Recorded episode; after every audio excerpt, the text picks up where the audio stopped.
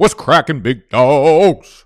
Welcome, bike, to the channel. Welcome, bike, to the headquarters. My name is Nicholas. This is BDG, and BDG is breaking this shit right now. Kenny Golladay signs with the New York Giants. I'm going to be straight up honest with you. We've heard enough reports and rumors and chirping on Twitter to be confident enough that this has happened already. I'm filming this at 6:55 p.m. Eastern Time, so it hasn't been official. But apparently, the Giants accidentally murdered Kenny Golladay and are looking at ways to cover it up because he has not left the facility yet. He's been there for like 30 fucking hours, 30 hours straight. They haven't got a deal uh, done yet, but apparently they are very, very, very, very close. So I'm confident enough that it already happened by the time you watch this. The reason we're doing that, we're going to go live with Snacks once the deal actually happened, but it's Friday night. Snacks is already out, obliterated. Uh, Steve's on his way over here to film Why You Yelling. So by the time the news actually breaks, I'll be in the middle of filming something, so I can't go live. So I figured I would just pretend it already happened and we could fucking break it down. Kenny G to the New York Giants. I'm going to assume he gets something like three, three years, maybe 50, 52 million or something like that. Wild guess. I have no idea. I can look like a fucking idiot afterwards. But he's going to sign with the New York Giants.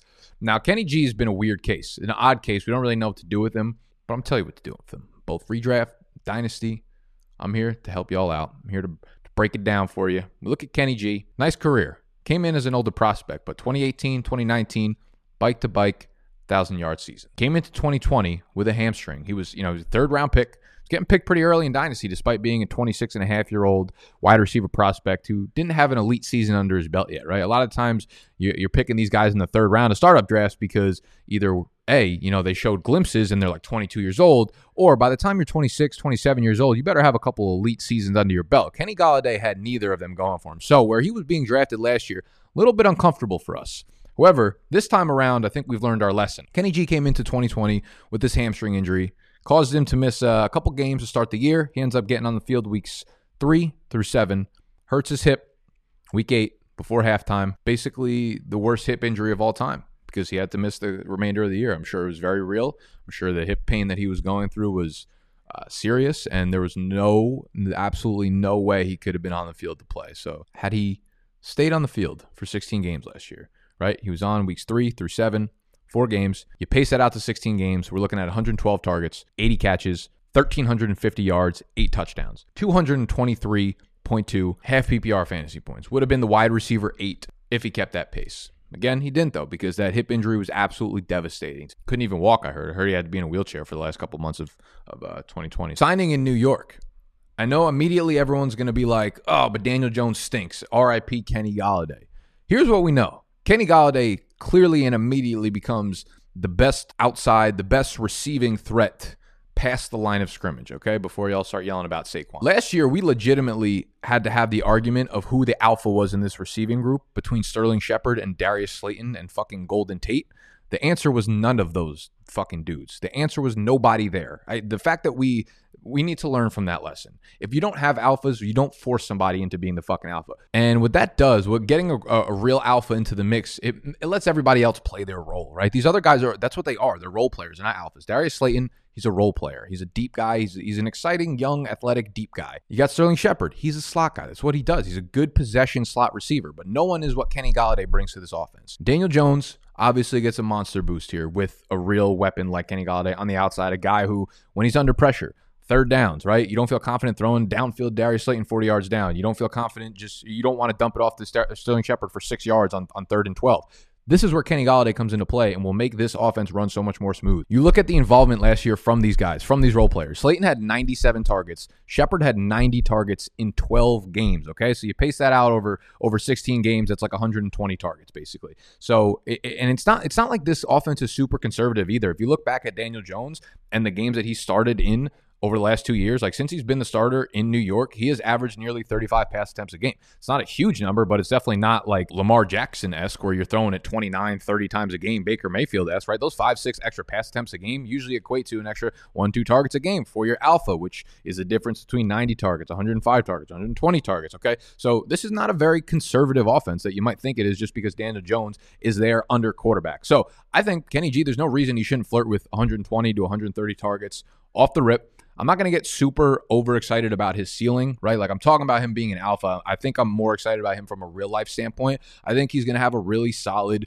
couple of years where he's a, an 1100 yard receiving guy, seven to eight touchdowns. Wherever you draft him in a redraft, I'd imagine he's going to start going probably back of the third round, early fourth round, maybe even a little bit later than that. I think a lot of people are going to be off him just because of the fact that he's playing with Daniel Jones. I think he's going to return. I don't want to say he's going to like return a ton of value on top of that, but I think he's going to return exactly what you're drafting him for. If you're drafting, you know, I talked about this in all the videos so far that I'm dropping. My wide receiver threes and fours, I like to shoot for upside. Those early guys, I'm not, I'm not mad about grabbing a Kenny Golladay as my wide receiver one or my wide receiver two, knowing you're getting 1108. Okay, you shoot for upside with running backs. You shoot for ups. You shoot for league winning running backs. You shoot for upside wide receiver threes and fours, and that's what your team pieces together to be a championship team. Kenny G, you know, if you're going to draft him early fourth round, like I'm completely fine with that in redraft. I think that's exactly the value that he returns. For dynasty, things get a little tricky because he's already 27 and a half years old. Okay. By the time this contract is up, he'll be over 30. And this is probably like his last meaningful contract that he's getting in the NFL. Of course, he can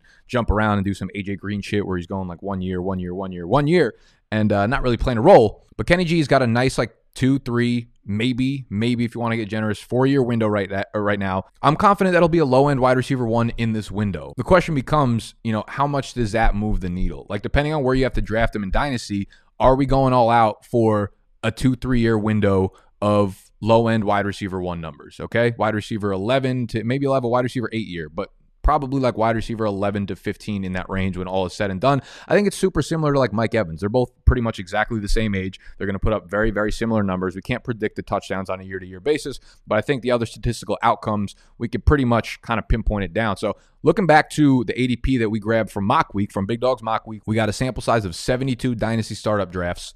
Uh, from earlier last month. These these numbers, this ADP is is obviously pre NFL draft, but it's also pre free agency. Okay, so those are two things to note. Mike Evans, 72 draft sample size, the 602 wide receiver 18, Kenny Golladay, the 704 wide receiver 24. So I will take Golladay mid seventh round all day in a dynasty startup. That's very good value. Okay. So if you're in a super flex, a tight end premium, you could literally go with two running backs. You can get your two quarterbacks. You can get a tight end. You can get a wide receiver before him and then grab Kenny Golladay as your wide receiver two, or even could or he could be your wide receiver one and then grab some younger wide receivers after him and he'll he'll produce as a low end wide receiver one regardless unless you have an elite elite elite elite fantasy wide receiver those guys bunched in the middle do not move the needle for you winning your leagues anyway. So at that pick, seven, you know, round seven, round eight, whatever, Kenny Golladay, I think is a, is a really, really, really good pick. Although he is a little bit older, that's obviously why you get the value there. Six round is probably where I start to get a little hesitant. That's where he gets onto the radar, but I'm not jumping up. I'm not moving up picks. I'm not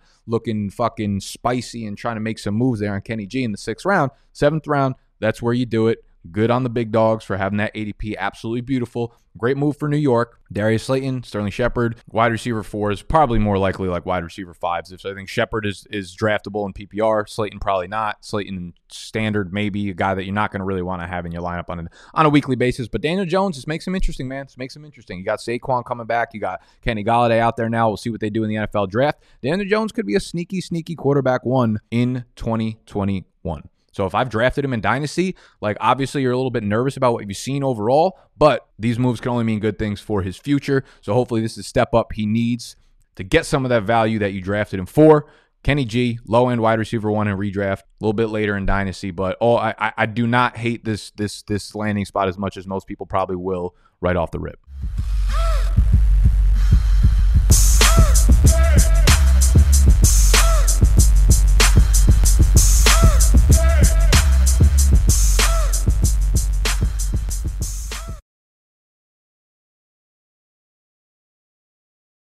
This is the story of the one.